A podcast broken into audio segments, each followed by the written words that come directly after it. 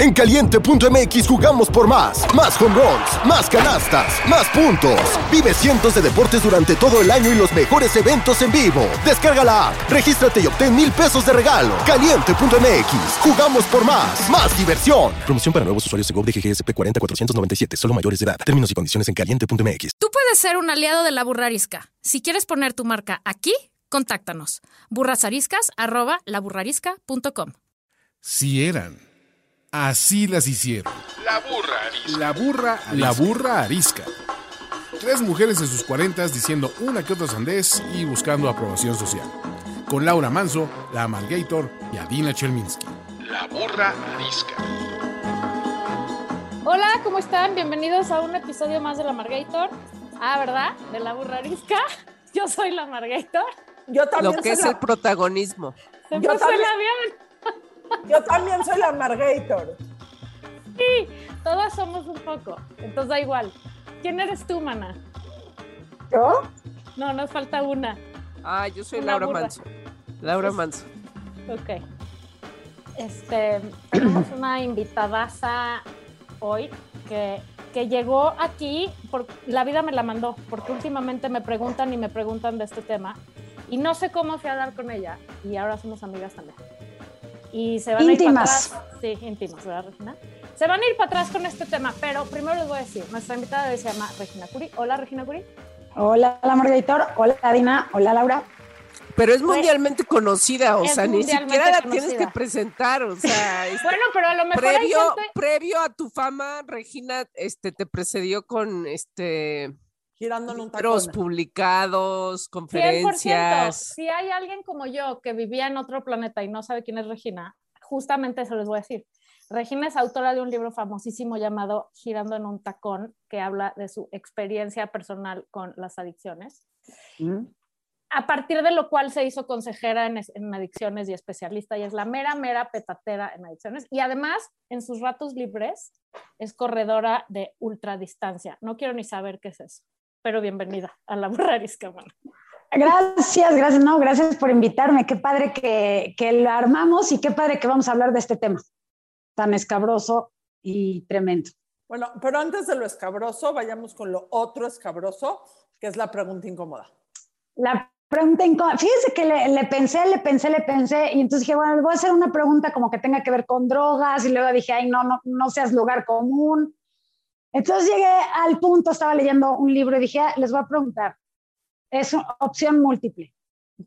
Confusión múltiple. A ver, Confusión múltiple. ¿Arriba o abajo el amor romántico? arriba. 100%. No, pero tienes que decir por qué. Ay, si no, Ajá, nomás así, pues, En las, en las de opción múltiple no hay. Es una respuesta y ya, güey. Es arriba. Punto. Ar- arriba y abajo justifica su respuesta. Sí, por supuesto. ¿Arriba, Arriba. o abajo y por qué? Güey, porque si de algo vale la pena creer en el amor, es en esa parte romántica en donde la vida va a ser mejor junto a alguien más. O sea, si no, ¿para qué chingados quieres enamorarte, güey? A ver, perdón. Pero junto a alguien más no es amor romántico, ¿de qué hablas? No. o sea, estamos hablando de amor o de, posición, o de posiciones en el sexo. No sé, no entendí la pregunta. De amor, de, de amor romántico, el concepto de amor romántico.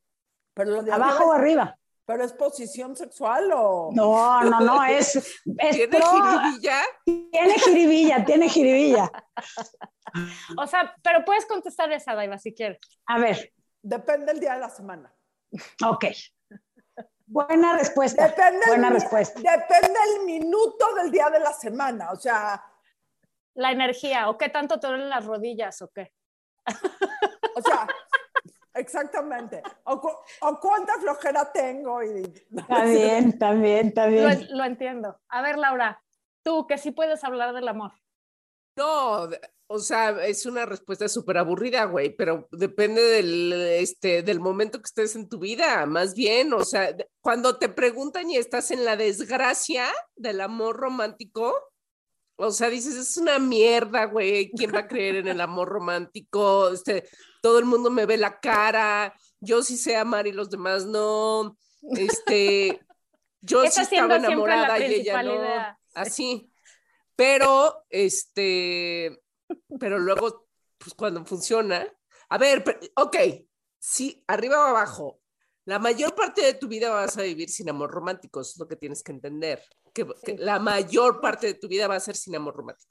Y los pequeños momentos de amor romántico, enjoy, porque van a ser muy pequeños momentos. Creo que es eso. Breves, breves. ¿Por qué? Pero, pero también en las historias de muchos muchos años, como la mía o la de Adina, ¿no has visto, güey, cuánto romanticismo hay?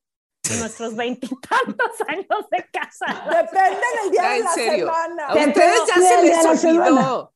No, ustedes ya se les olvidó. ¿no? No, lo digo en serio. Incluso en relaciones largas, claro que cambia y no es lo mismo. No es que tengas mariposas en el estómago a los 22 años de casada, o sí, a lo mejor hay gente que sí, pero hay otras maneras de ser romántico. O sea, perdón, pero a mí que me digan, güey, te veo que estás exhausta, te hago unas quesadillas, me parece lo más romántico del mundo. A estas alturas del partido, que Ah, el sí. sponsor decida Exacto. hacerme de cenar, güey. Entonces, siguen habiendo maneras. El chiste es ese, justo ese es el truco, seguir encontrando maneras de decirle al otro te quiero sin decirle te quiero. A ver, De Regina, preservar. ¿cómo contesta tú? Fíjate, es que de- también depende del concepto de amor romántico que tenga cada quien. O sea, el amor romántico para mí es algo, es una idea de que el amor es para siempre y que tú y yo para el fin del mundo y todas esas cosas. Yo no, no creo mucho. Yo creo en el hoy, en el amor hoy, sea romántico, sea como sea.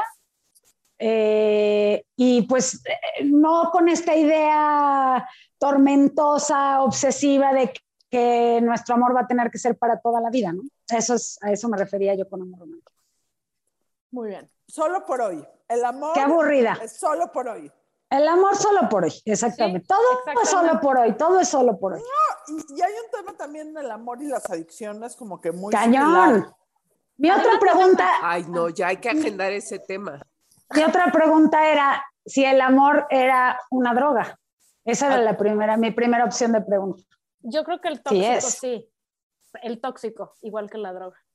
Pero cuando te enamoras, estás drogada. O sea, no ves, Sí. no ves la, la realidad, este, tienes alteraciones en la percepción de ti, del otro, de la otra, este, estás high, estás drogada.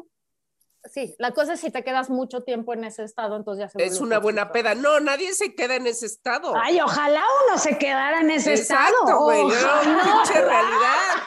La Justo- cruda, güey. Justo te morirías. Si te quedaras en ese estado, tu corazón Ah, no bueno, podría seguir. No segui- tu corazón no podría seguir con el ritmo de adrenalinazo permanente. Bueno, anyway, Ay, Amargator, pero es que de veras, bueno. de El, ver- Anyway. el- el otro día me enseñaron una frase que es limeranza. Ese estado, estaba en una terapia, ese estado así como de em- embobamiento pendejo Ajá. hacia la persona amada. quiero saber por qué estabas hablando de Puede ser hacia los terapia, pero, objetos. pero eso va a ser en otra también, conversación. también, también aplica a los negocios, cuando estás empezando un nuevo negocio. A los objetos también. No Tú sé estás los en objetos. limeranza con las paletas. El Pero día tú- que nos no. compartas, güey, Adina tiene una adicción a esas paletas. A- Adicta. ¿Cuál, cuál limeranza? Es una adicción ya flagrante. Qué bruto. Mi tema hormonal me está matando, pero bueno, empecemos. Bueno. Bueno, si se quita con paletas está bien. Oigan, a ver, se trata de esto. Me llegan cada vez más mensajes de mamás muy preocupadas y con toda la razón, que dicen cosas como, mi hijo está metidísimo en la mota, le caché un churro, eh, le caché un vape de mota, sus amigos están fumando mota, ¿cómo puedo hacer para que mi hijo no fume mota? ¿Qué hago si mi hijo ya está metido hasta las, no sé cómo se dice, o sea, la adicción? O sea, hay una preocupación porque, irreal porque los chavos están consumiendo más mota que nunca. No que nosotros no hubiéramos consumido, pero está más disponible que nunca, especialmente con el tema de los vapes, además, que además no huele, entonces facilita la situación. Y es un problema tremendo sucediendo a la alza y las mamás estamos muy preocupadas, yo también. Entonces, invitamos a Regina para que nos diga qué chingados mana, send help. Yo diría que ojalá y fuera mota, ojalá y fuera mota, pero ni siquiera en todos los casos es marihuana, planta que cortas y te la fumas. O sea, son este, plantas a las que les echan químicos o los vapes en este caso son este, cannabinoides artificiales que los venden como mota legal en las tiendas estas de, bueno, si hay niños por ahí oyendo que no oigan esto, este, las, tienen, las venden en las tiendas de las parafernales, de donde venden las pipas o donde venden tabaco, están en todos lados, se llaman Spice, ¿no? Bueno, tienen muchos nombres, pero uno, el nombre más común es Spice, como de especie.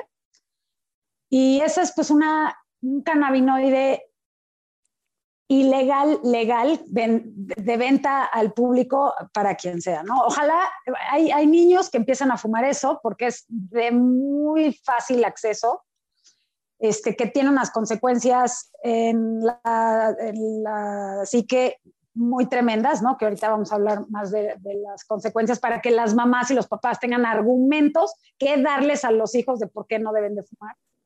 Y bueno, y también, pues sí, o sea, cada vez es más accesible conseguir un churro de mota, cada vez es más accesible conseguir un vape o, o algo, ¿no? Para fumar. Y hay muchos, muchos factores que pueden llevar a un niño o una niña a fumar o un adolescente. Muchos, o sea, no nada más no, no.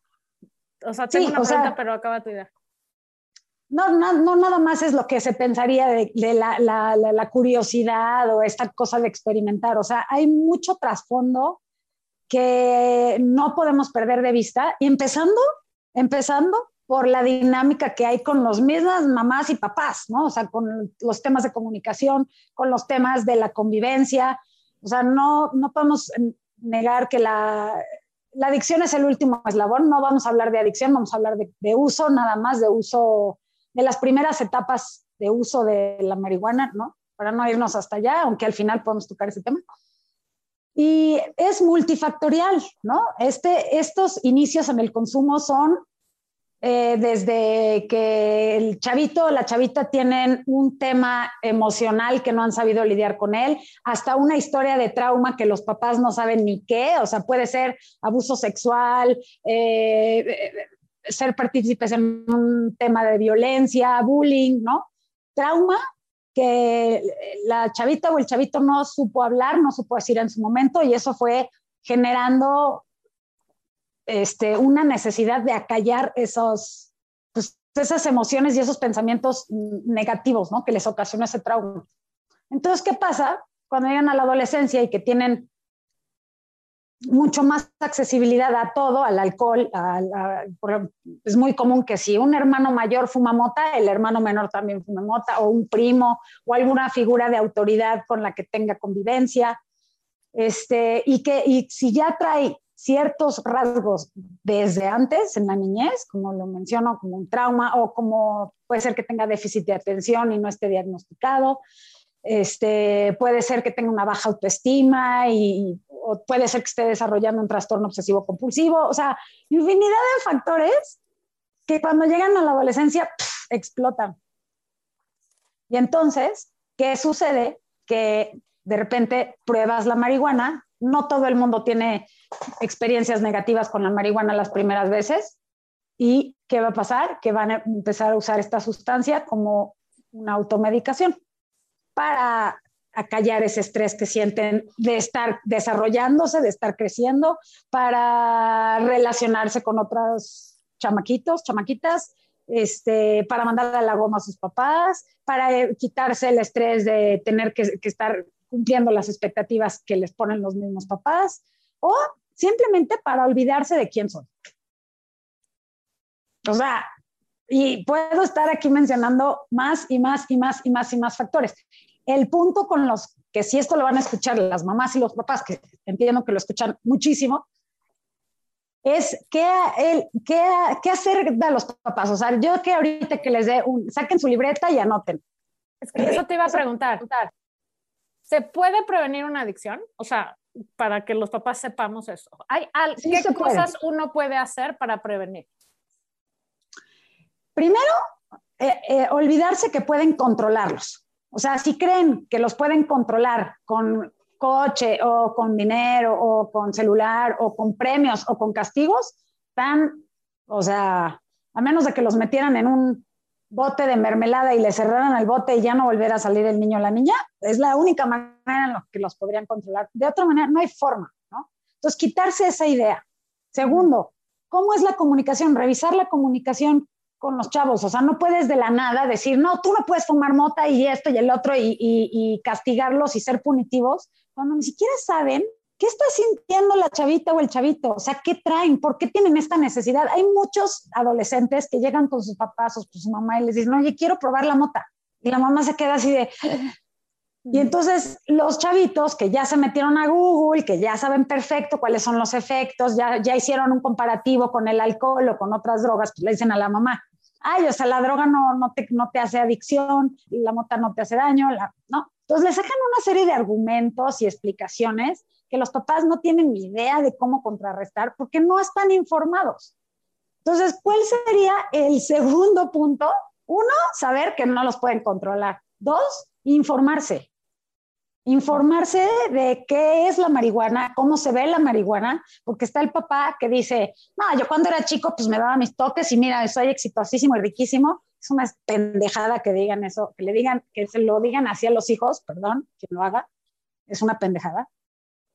Porque no tienen el mismo desarrollo que tienen los niños actualmente, o sea, no tienen la no teníamos la, la- no tienen, no tenían ellos la accesibilidad que tienen hoy los chavitos y, Y no la son las apertura. mismas drogas, como tú Y no dices. son las mismas drogas, ¿no? No es la misma marihuana la, la de hace 30 años o de hace 20 años cuando yo fumaba a, a ahorita. O sea, ahorita hay de todos colores y sabores con sustancias químicas que ni siquiera saben, una, cómo los va a asimilar el cuerpo, dos, cuánta cantidad tienen, tres, qué efectos van a tener este, a la hora de, consumirla y sobre todo qué efectos secundarios va a traer, ¿no? Entonces, bueno, para regresar, estar informados, o sea, saber, ahora sí que tener los pelos de la burra en la mano, ¿no?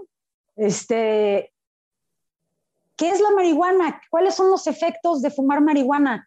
Eh, ¿Cómo se ve la marihuana? ¿En qué se fuma la marihuana? ¿Qué problemas puede traer la marihuana? ¿Qué, ¿Cuáles son las, los- las causas de no permitir que se fume en la adolescencia? Que ahí les va. Aquí Vuelvo tengo una mismo, pregunta. Aquí tengo una pregunta muy importante. ¿La marihuana nunca o la marihuana solo no en la adolescencia? La, la marihuana solo no en la adolescencia. O sea, las drogas son, las drogas existen porque nos hacen sentir bien.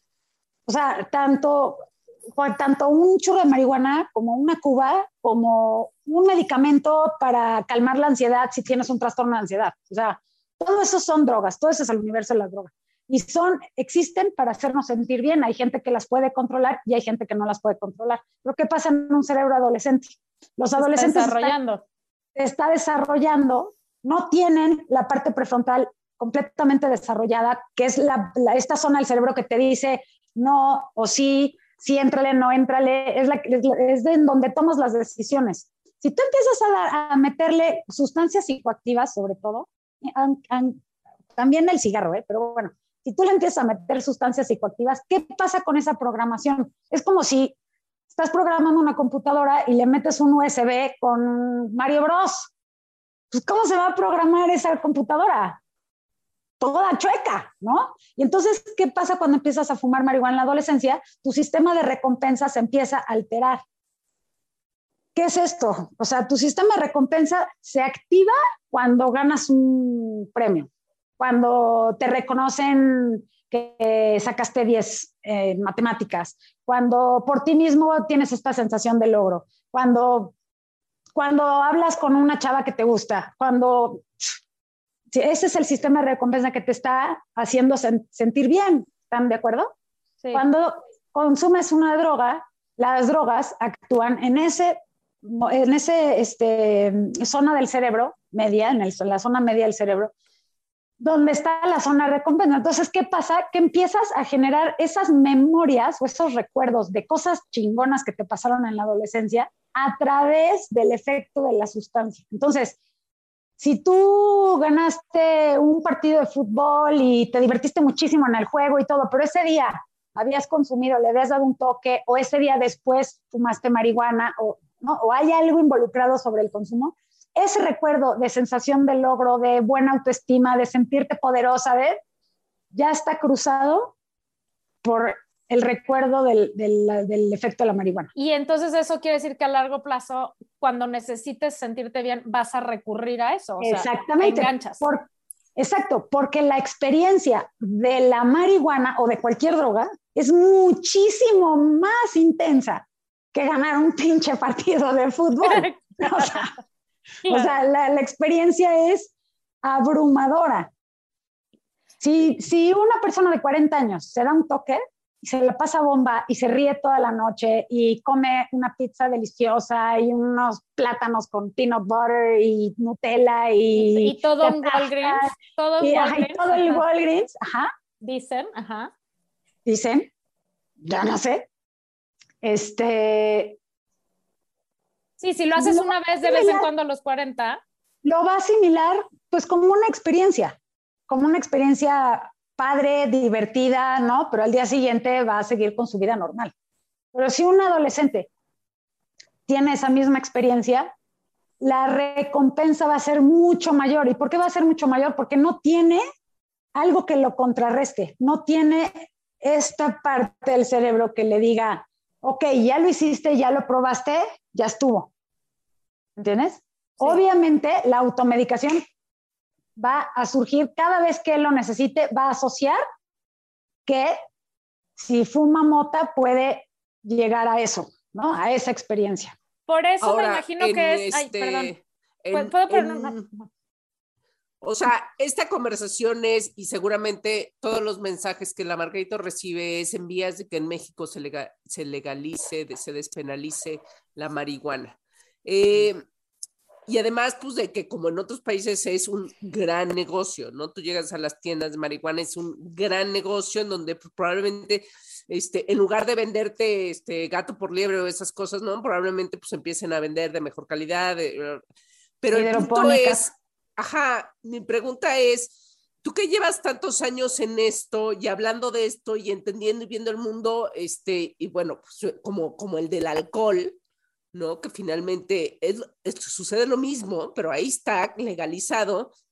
Realmente hay mucho más conocimiento de, por parte de los papás, de quienes son responsables justamente de, de, de las personas hasta que tengan 18 años, este, de decir, o 21, ¿no? Que es la edad correcta de, este, de cuando el cerebro termina de madurar, o no.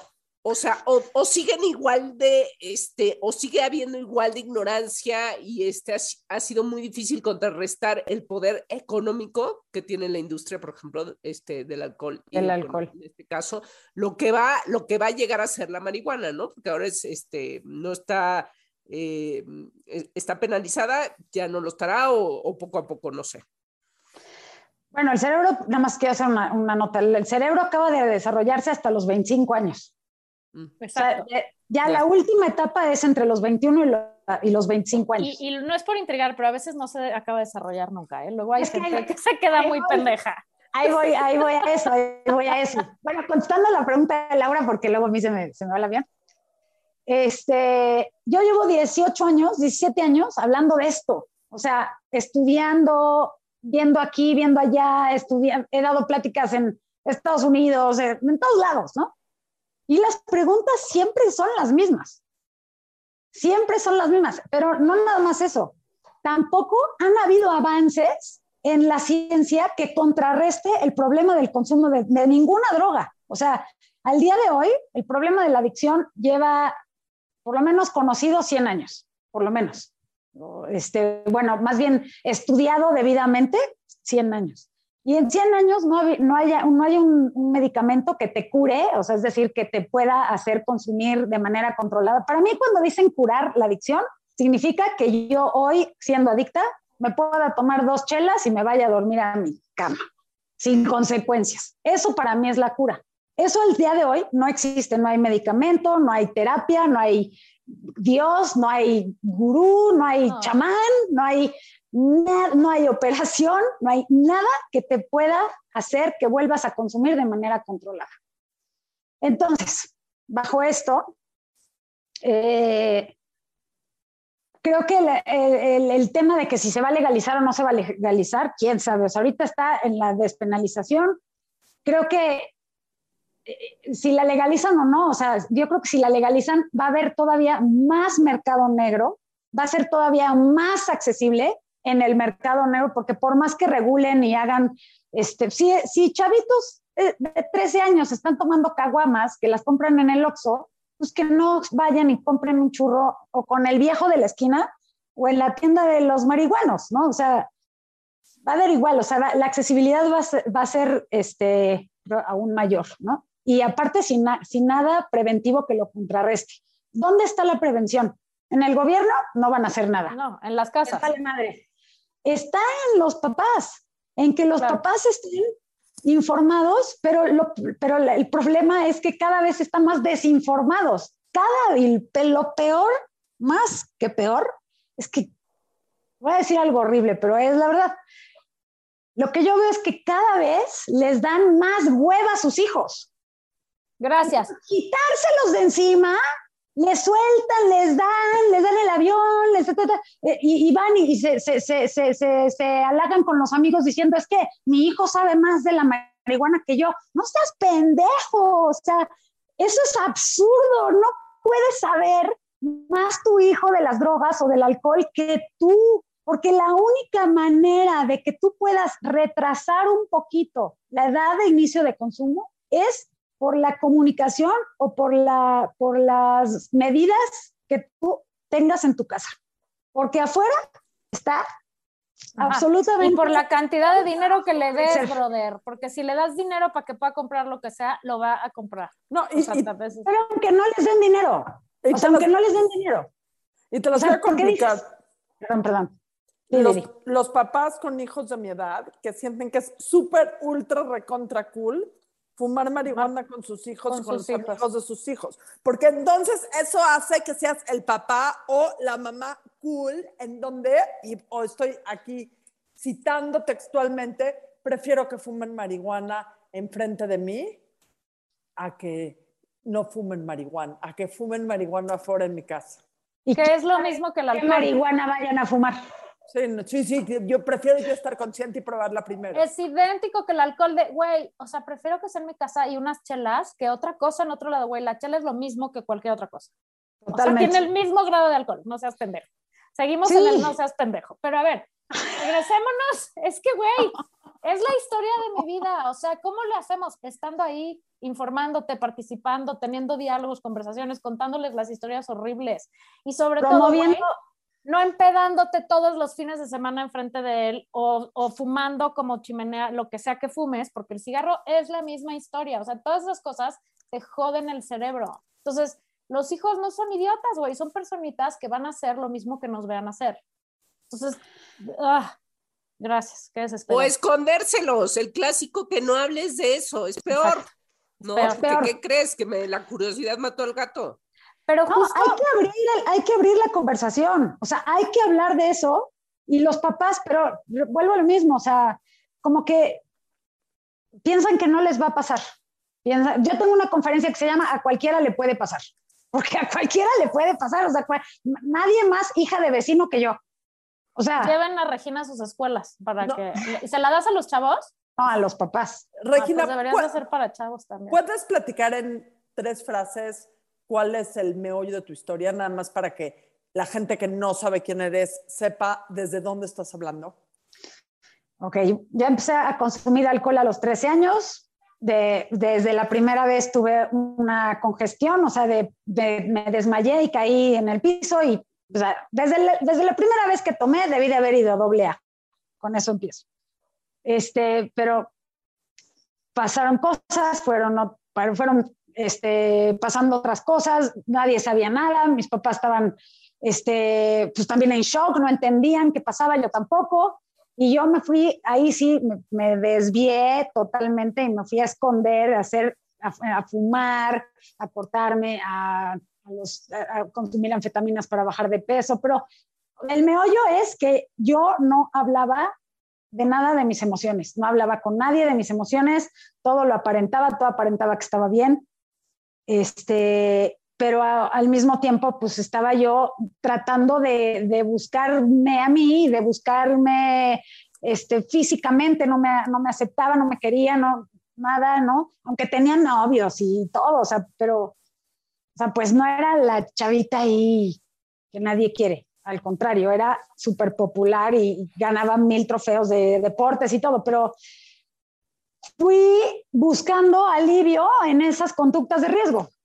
Y de las anfetaminas pasé a la mota y de la mota a las pastillas para dormir y de las pastillas para dormir a la cocaína y a la cocaína y a la cocaína y a la cocaína y de cocaína, más alcohol y más alcohol y más alcohol. Hasta que cuando ya caí en rehabilitación, me internaron mis papás cuando vieron que ya estaba esto horrible. Este, no, ellos no se, no, como que no, no podían ver qué era lo que estaba sucediendo. Yo me fui de mi casa, obviamente, muy chica. Este, y cuando me internaron, pues ya, ya me di cuenta que lo que tenía era una adicción tremenda a, a, las drogas, ¿no? Principalmente a la cocaína y al alcohol y a la marihuana. Ok, ahora quiero hacerte mi segunda pregunta. Ya vimos, o sea, creo que queda bastante claro que la manera de prevenir es involucrándote, estando presente, hablando del tema, sabiendo de qué se trata el pedo y, no estar dando el mal ejemplo, ni nunca jamás de los nunca decir mejor que prueben en mi casa. No, o sea, la política de los papás siempre es no, no puedes consumir alcohol porque eres menor de edad y tu cerebro se va a joder. No, no te voy a dar una probada, probada de mota porque tu cerebro se va a joder, ¿no? O sea, ahí no, no es de tantito, no, es no. La política es de cero tolerancia. Cero tolerancia, pero pensar que, que hay que buscar la manera. O sea, si tú prohíbes, lo van a buscar por otro lado. No, pero me refiero a que no es que, o sea, lo de yo te doy a probar, esa no. Ah, sí, no, no, no, eso de yo, yo le voy a enseñar a mi hija a tomar para que pueda salir y no se la hagan mensa en el antro y cosas así. Es absurdo. Eso es promover el uso de sustancias psicoactivas. O sea, ¿Qué opinas? Pero espérame, espérame, espérame, mi pregunta. Bueno. Ah, tu pregunta. Es que mi pregunta es, ok, esa es la prevención. Mm no nos salió bien o no la hicimos o ya estamos escuchando este problema muy tarde. El uh ya está fumando mota regularmente. ¿Qué chingados vamos a hacer? O sea, ¿cuándo agarras a tu hijo y lo internas? ¿Cuándo haces una intervención? ¿Cuándo lo llevas con alguien como tú? O sea, qué, qué, hacemos? Hay que, hay que averiguar primero, o sea, no nada más es, ay, está fumando mota y hay que abordarlo, ¿no? Hay que ver por dónde lo vas a abordar y por qué lo vas a abordar, ¿no?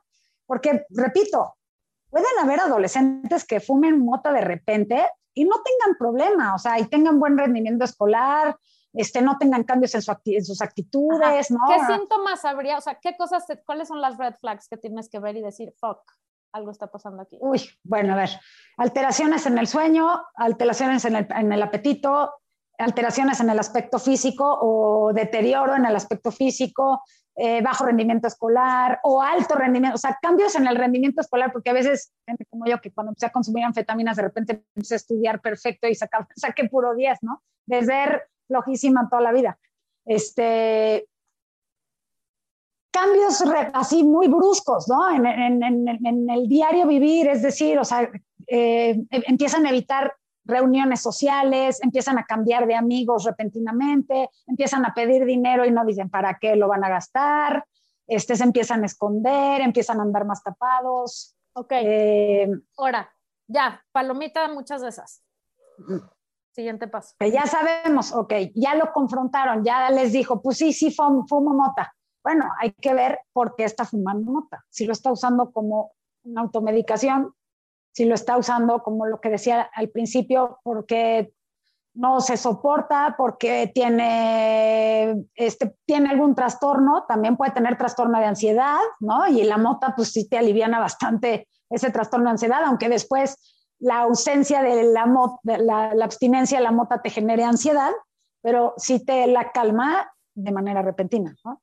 Hay que ver si no tiene un, trastorno de ansiedad, hay que ver si no tiene un trastorno de déficit de atención, hay que ver si no tiene un trauma de más chiquito que le esté generando este, esta necesidad de consumirse o de automedicarse, ¿no? Y a, partir de ese descubrimiento, que sí lo tiene que ver un especialista, o sea, sí tiene que verlo un, psicólogo especialista en adicciones o este, un psiquiatra, yo creo que ya después de ver al psicólogo ya verán si lo ven, si van con un psiquiatra, ¿no? Eh, o yo no recomiendo que los internen en la adolescencia porque entran a un lugar, aunque sea un lugar muy nice, entran a un lugar con gente más grande, que ya hicieron mucho más cosas, y la vida de los drogadictos, entre los drogadictos, es muy atractiva. Es glamurosa, es atractiva, y también toda esta apología que hacen del narco en todos lados, ¿no? O sea, los chavitos quieren ser narcos, ¿no? Los chavitos quieren, ven con admiración a, todas esas cosas que ven, ¿no? Entonces, yo por eso no, ya me, ya me desvié. No lo internaría, pero sí lo llevaría a algún lugar a que le hicieran una evaluación. Hay tests, hay, hay exámenes que les pueden hacer, que les pueden evaluar, les hacen antidoping, eh, y les hacen cuestionarios para que los papás puedan saber qué grado de consumo de trastorno de, por uso de sustancias tiene, ¿no? ¿Qué tantos criterios está? ¿Eso lo haces el día uno que te encuentras un churro de mota? No, no creo. O sea, porque te digo, es como el chavito que se tomó unas chelas, el, chavito de 15 años que se tomó unas cubas y llegó medio happy a su casa. No, cuando ya ves, cuando ya ves que hay un problema. Es regular. Sí, cuando ya. Cuando ves que es regular y afectó. O sea, porque el consumo también hay, o sea, ahí está. Este, eh, la pregunta, o sea, mi pregunta ahorita es, en esta sociedad en donde, o sea, yo oigo hablar igual a los hijos de mis amigos y es en la escuela, tal me vende mota, tal me vendió mota. En la otra escuela en la que iba, este, pues, era un mercado de, este, de drogas este, para todo el mundo. O sea, la accesibilidad es, es brutal. Entonces, es rarísimo los este, menores de 18 años que, que no han tomado alcohol, que no han fumado mota. Es rarísimo, ¿no? Entonces, ¿cómo, ¿cómo es ahí este, el, o sea, ¿en qué momento ya es peligroso? No, entonces ya cuando está, bueno, ya consumió un poco, pero por eso es la comunicación es, y él no esperara, o sea, que me pregunte, pues tal vez tu hijo nunca te pregunta qué es la mota, güey. O sea, ya lo sabe. Antes de, ajá, tú educarlo antes de que él siquiera algún día se le ocurre preguntarle, este, ¿son malas las drogas, papá o mamá? Este, pero bueno, al final es eso, es, es, es, hay una, hay un, este, un grave problema de adicciones este, que no sabemos atender y que, y que lo otro que acabas de decir, oye, pero por la razón por la que está consumiendo, creo que ese es, eso es muchas veces tampoco es atendido. No, pues ya, entonces, ¿cómo le hago para que ya no consumas alcohol o mota? ¿Cómo le hago? Pues este, ya no te doy dinero, ya no te dejo salir. Pero pues tampoco atendiste es, es ridículo. Hay que ver por qué. Exacto. no, no, nada más, es, no es quitar el síntoma, sino que quitar la, la... Ver de fondo, el fondo. Exacto. Y normalmente eso en terapia, ¿no? O sea, ¿cómo? O sea, porque igual y hable, te platicas con tu hijo y crees que platicas, no platicas nada. No, ah, pueden haber, ver, a ver, dime, Dina. O sea, yo mis hijos son grandes, desde que mis hijos tienen 13 o 14 años, yo con todo el pesar de mi corazón, porque son de las pláticas más incómodas de la vida, o sea, sacar el tema del sexo en el siglo XXI. No era el sexo en los libros de texto de la SEP. Sexo en el siglo XXI, drogas en el siglo XXI. Eh, la verdad es que son temas súper incómodos, pero en la mesa de mi casa, en las noches, se habla de absolutamente todo. ¿Quién, quién no, cómo, cómo no, sin juicio. Es más, creo que para mí, te voy a platicar, uno de los puntos más en donde me di cuenta que como mamá no era, no estaba yo tan reprobada, mi hijo se fue a vivir fuera de México y un día me habló y me dijo, mamá, me hicieron un, eh, salí en la noche, llegué al kibbutz, vivía en Israel, me hicieron una prueba de doping. ¿De antidoping? Y no me han dado el resultado, pero voy a salir positivo. Eh, te quería avisar antes de que te hablen, de, que te hablen a ti.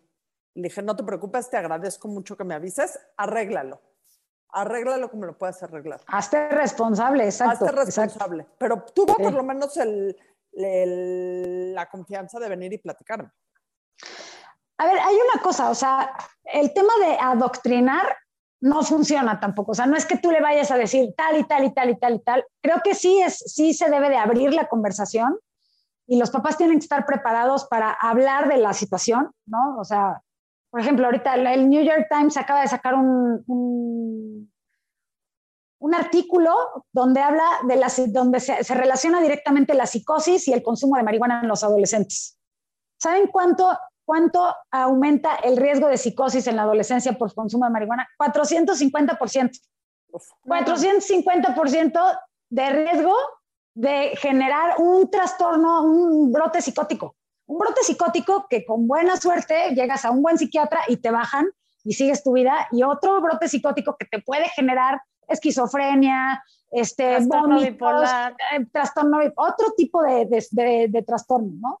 Entonces, más bien, más que adoctrinarlos, creo que debe abrirse la conversación, decir, si se acercan los chavitos o las chavitas, es decir, quiero probar esto, quiero probar lo otro, o cómo ves, o, o si ya lo están haciendo, es decir, bueno, a ver, tú quieres hacer esto, tienes esta edad, los efectos que te puede generar son estos, ¿no?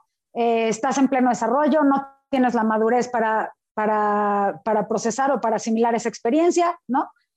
Y entonces también ayudarles a ellos a que se hagan responsables. Claro, un adolescente es muy difícil que se haga responsable, pero así como están haciendo conexiones neuronales de nuevos conocimientos, de nuevas experiencias en su sexualidad, en el descubrimiento de quiénes son, también se hacen eh, conexiones neuronales con respecto a la responsabilidad. Y hay que también ayudarles a que eso suceda. Entonces, a ver, este, vamos a, ¿qué son las reglas? Ah, pues las reglas son anticipación. Bueno, vamos a hacer un sistema de reglas que no son punitivas, que no son persecutorias, no. Reglas, en esta casa hay reglas y se tienen que respetar. Si no se respetan, pues hay unas consecuencias. Entonces, imponer las consecuencias.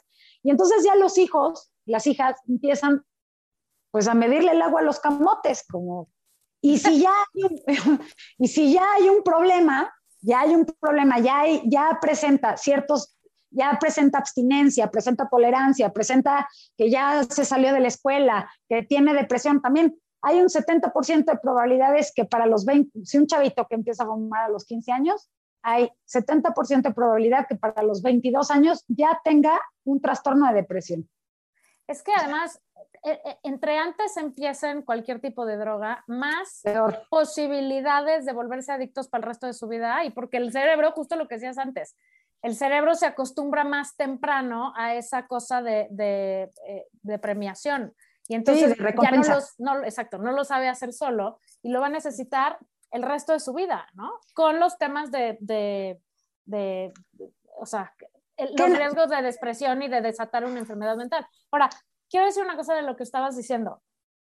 Es bien diferente, es muy diferente decir en mi casa hay reglas, ¿no? O sea, no, no te voy a dar de probar, no, no te voy a poner unas chelas en tu fiesta de 15, no, no. O sea, es muy diferente decir, aquí hay unas reglas muy claras que se van a cumplir sí o sí, a aquí no se puede hablar de ciertas cosas. Y creo No, que no. esa, esa es la raya máxima en los papás. El otro día estaba en una comida y había unas mamás platicando, se me pararon los pelos.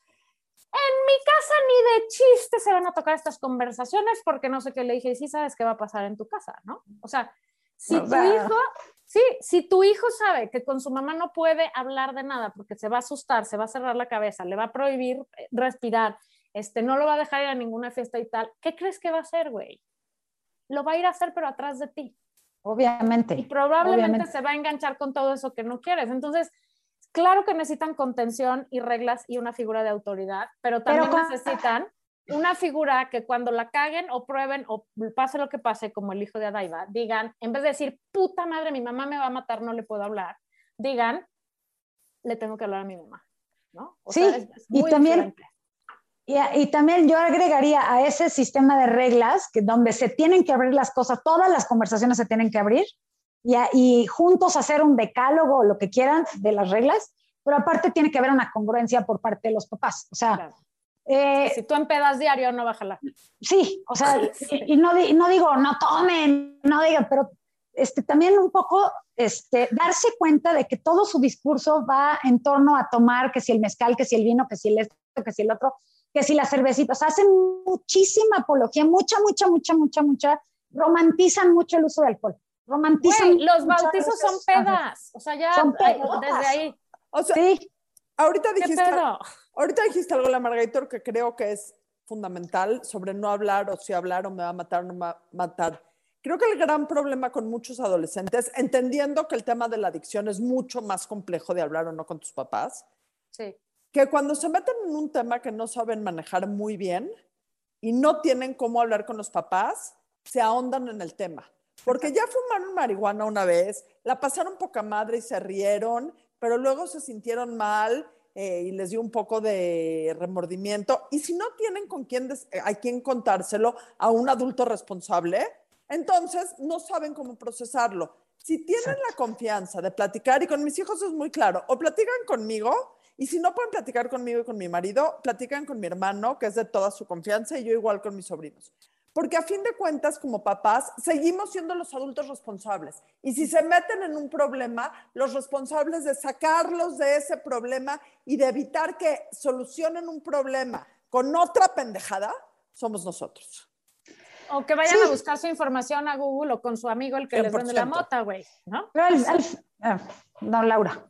Yo sé que no nos queda mucho tiempo, pero acabas de decir algo que me parece este, muy cañón. En efecto, todo el tiempo estamos hablando, qué bueno que no tengo hijos, todo el tiempo estamos hablando de puta madre, me cogí un pinche tequila, o sea, dándole una relevancia y creo que, a ver, co- o sea, con las drogas en general, si uno consumiera, este, ¿no? También sería. Muchos, también sería, porque como dices, puta, el efecto de las drogas es brutal. Este, y creo que es de las cosas que quizá están menos conscientes. Los adultos todo el tiempo hablamos de, este, y todas nuestras referencias, este, estuvo divertida la fiesta, puta, si fue una peda, ¿no? O sea, todo es, todo, o sea, si, no te, si no te empedaste, no estuvo divertida la fiesta, ¿no? Si te fuiste a dormir temprano es que no estabas pedo y no estuvo divertida la fiesta. Exact- exactamente. Es nuestro entendimi- entendimiento de la vida, pero ¿y ahí qué, qué, cuál es el consejo? No, pues Ahí, ahí mira, el consejo es vamos a hacer un episodio 2 a hablar de la adicción al alcohol. Con sí, sí, sí, sí, sí, sí, importante. Eh, y eso, o sea, justo de, sí, o justo sea, sí. dejar de romantizar tanto. una cosa es hablar del alcohol y de las drogas y ta, ta, ta, y, y- y abrir la discusión. Y otra cosa es que eso- los papás quieren prohibirles a los hijos, pero no son congruentes ni en su actuar ni en su discurso. Entonces, romantizan el alcohol y todo, y si no hay alcohol, no hay. eh, no es que si no hay alcohol no hay diversión, sino que el alcohol inmediatamente genera un efecto que hace que se sientan bien, que ta, ta, ta, ta, y eso lo externan. Y, y luego quieren que los niñitos que vienen, llevan oyendo lo mismo toda su vida, no quieren a los 15 años echarse unas chelas. o sea, pues claro que un chavito a los 15 años se va a querer echar unas chelas si todo lo que ha oído su pinche vida es que qué delicia una chela. Sí, ahora, ¿quieren ser papás congruentes? Platíquenles a sus hijos qué delicia una chela, pero platíquenles también el día que les dio un blackout terrible por tomarse demasiadas chelas y que hicieron una pendejada enorme. O del día que manejaron borrachos y que tuvieron un accidente. O sea, platíquenles la historia completa de lo que el alcohol ha traído a sus vidas. Pero más que eso, platíquenles lo que ustedes ya estudiaron y ya escucharon aquí y ya se metieron a, a leer un blog de dos páginas. O sea, no les pido que se lean el DSM5, o sea, para nada. Información que van a encontrar en Google, los efectos de las sustancias en, en el cerebro adolescente. Y así, ténganlo a la mano, métanselo en su teléfono, en su cartera y tráiganlo a la mano para cuando tengan que sacarlo, les puedan leer a los hijos 20 mil razones por las cuales deben de retrasar lo más que puedan la edad de inicio de consumo. Ok, resumen. Simple.